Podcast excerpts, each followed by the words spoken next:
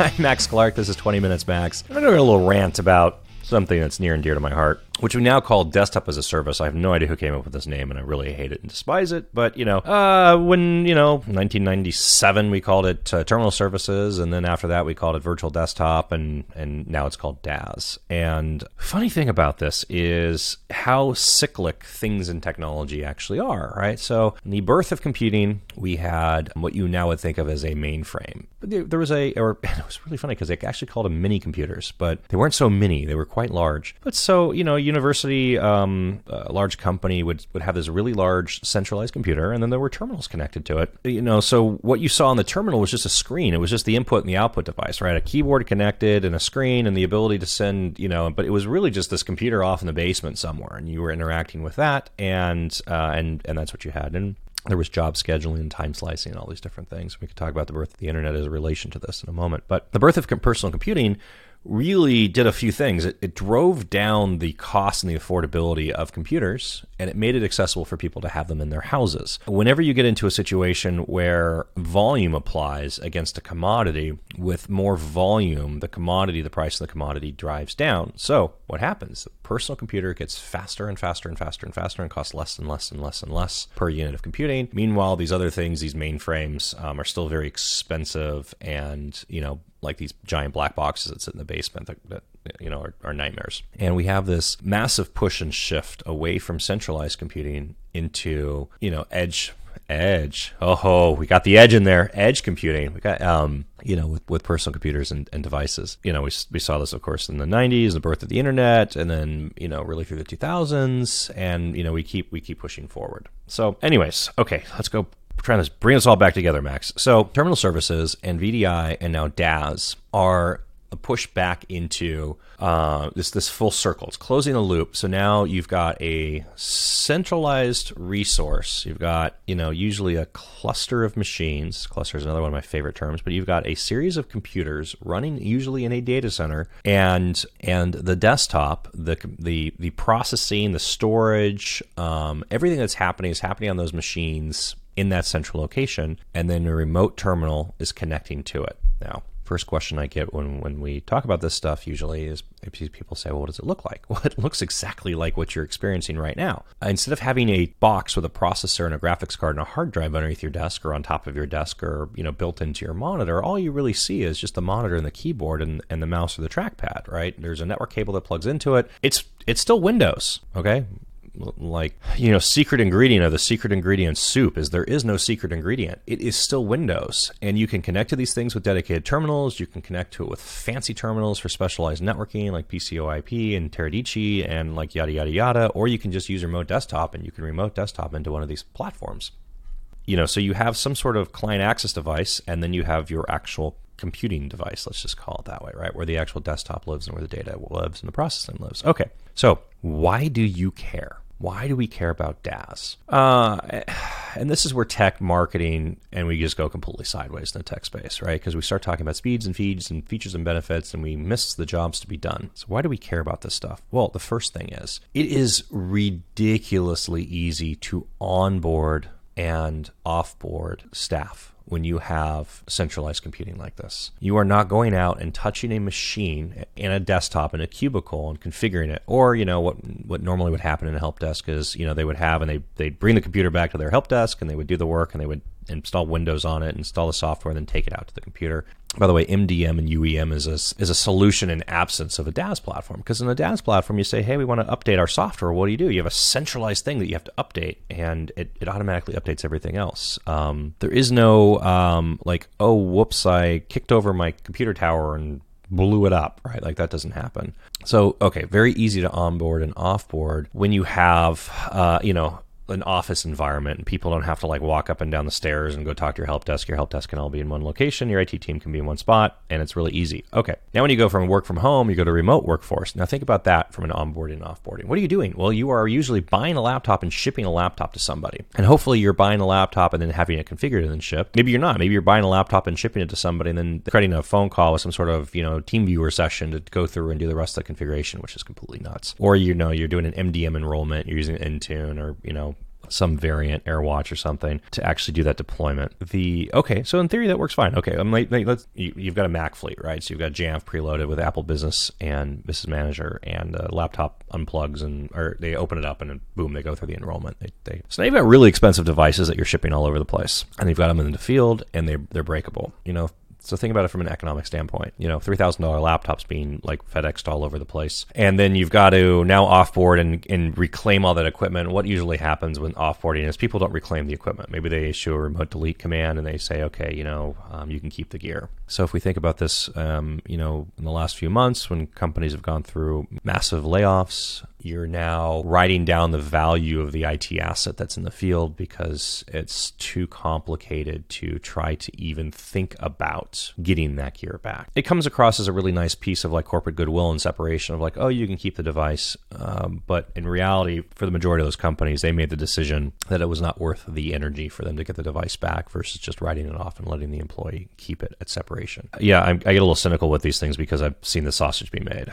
so to speak. So that works great when you're you're in, you know, like if you're a U.S. company and you're dealing with um, U.S. employees. Now let's talk about onboarding and offboarding somebody in Latin America. You know, you, you have a team in Mexico or Colombia, Argentina, Chile, Brazil. You can't just ship them gear, first off. If you haven't done this yet, just trust me when I say this, or don't trust me. Go ahead and do it and experience this for the first time for yourself, and and then you know you'll, you'll remember this. But you have this really pesky thing called customs that you have to deal with. So you're going to ship equipment to a country that has to clear customs first. And depending on when your gear gets to that port of entry and what else is on that port of entry and what the value of that equipment on that port of entry is, um, you go from like maybe this only takes two weeks to get gear to somebody to like four, five, six weeks to get gear to somebody. Plus, you have to pay import duty taxes on it. This is why you want to buy equipment in country always um, versus shipping gear to them. So so we talk about it from like um, you know what what's why is this relevant in the world of DaaS? Well, in DaaS, you know you can have a BYOB policy, BYOD BYOD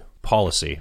It's not Friday. Why am I thinking BYOB? BYOD policy. Hey, You've already got a computer at your house. Great. You can just use that computer, install this software to connect to our DaaS platform. Look at this. You know, you can use whatever you've got. It doesn't matter. It doesn't matter if it's slow. It doesn't matter if it's fast. It doesn't matter if it's new. Or it doesn't matter if it's old. You can just launch this application or you can, you know, use this browser plugin and you can connect and you can get our desktop and you can get access to our environment and to our data. And it's instantaneously. We've accepted your offer. You know, your congratulations. You're, you're coming on board. It's instant provisioning. You don't have to wait weeks to get somebody on and working and efficient, you can have them up and running like immediately. Just just just like finger snap kind of fast. Um, what else is great about DaaS? Well, in that example, where the data lives. So this becomes a really interesting example when you're going through any sort of compliancy. If you're going to go through a SOC or PIP, uh, HIPAA or PCI, if you're bringing on international employees or contractors, if you have U.S. employees or contractors, you talk about where does the data actually live. If you've been around the block at some point, you've heard a horrible story about somebody who had a laptop in their car and the laptop in their car had data on it it shouldn't have because they were doing something. They downloaded all this data to Excel and then the car got stolen. And then there's an Excel file on the desktop that has everybody's social security number and um, salary information and home address and uh.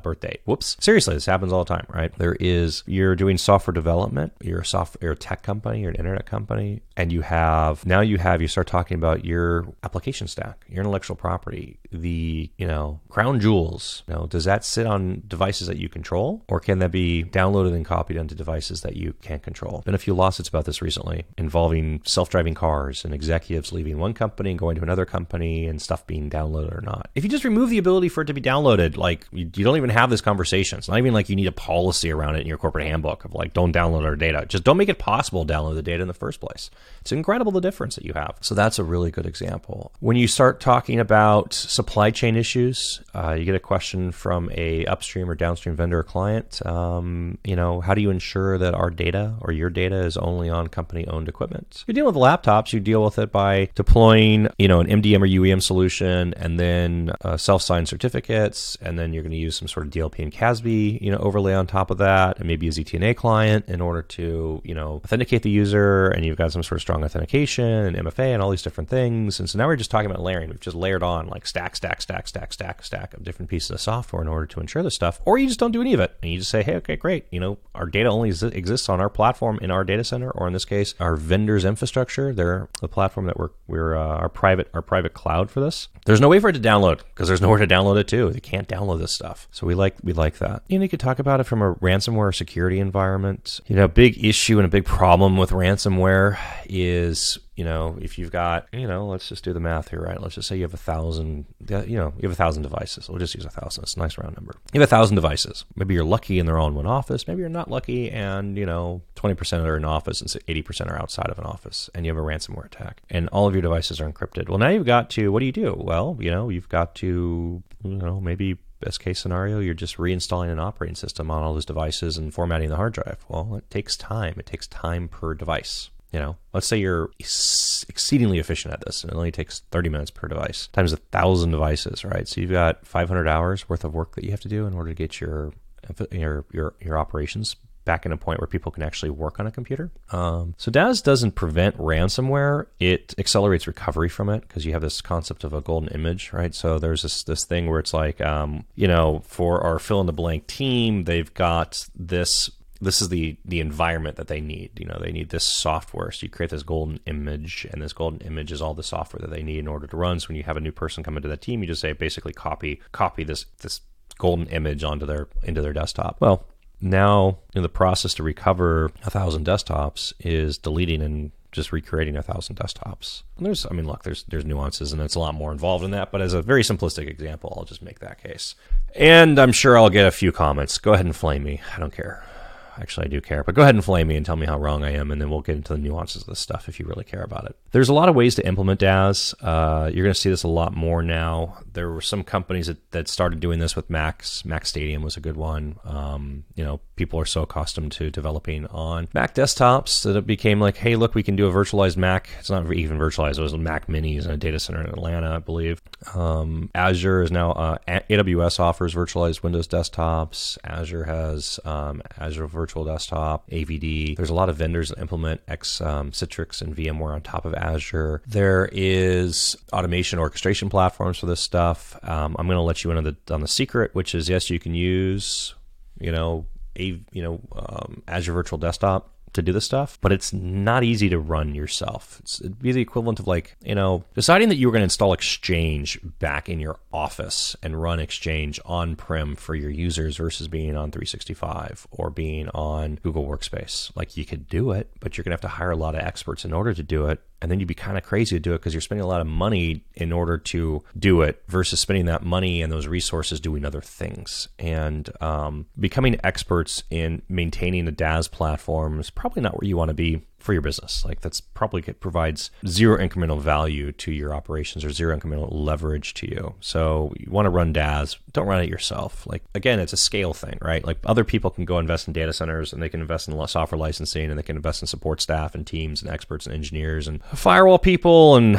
all the different stuff, right? And um, you can pay them for that investment and they staff it 24 seven and they maintain it 24 seven. You know, you don't have to think about or deal with all any of that stuff. And then of course you got a contract and they have an SLA that they have to adhere to. So we like these things. By the way, if you're saying, well, how does this apply to me? We run Macs today and we need to have access to all these development tools. Um, Windows did this really crazy thing not too long ago, and it's called uh, Windows Subsystem Linux, um, WSL. And the dirty secret is, is you can run a Windows desktop with WSL on it and get a Debian instance on it or whatever other instance you want. And you can code whatever code you want to code. You can code, you can code, you can code. You get access to the same tooling. And if you're building anything that's going containerized, the pipeline's actually really efficient. This is not, you know, there's there, you know, if you're coming from Mac to Windows, there is some learning curve, but I, I promise you, your developers are probably already running VS Code because you want to run GitHub Copilot on it. And guess what? VS Code is written by Microsoft and it runs just fine on Windows. And if you're running Python or Go or Node.js or you know Ruby or any of these other languages, and you're creating containers, um, that works just fine with WSL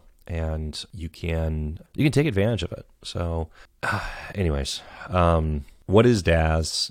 DaaS is your desktop in the cloud. I mean, that's that's just we'll just use. I hate the cloud term, but it, it's it's your desktop running in the cloud. And if you're onboarding and offboarding, if you need to rapidly turn up a team somewhere, you know, you want to you want to hire 200 developers in Colombia. You want to hire 200 developers in Argentina. You want to bring on a customer service team in the Philippines and you want to do it quickly and you want to do it securely and you want to have control over it and you want to manage it and you want to have control over your data and you do not want to be shipping expensive boxes all over the place and you don't have to worry about getting expensive boxes back or those expensive boxes breaking. DaaS is wonderful. It solves all of those problems for you and it does it in a very efficient manner.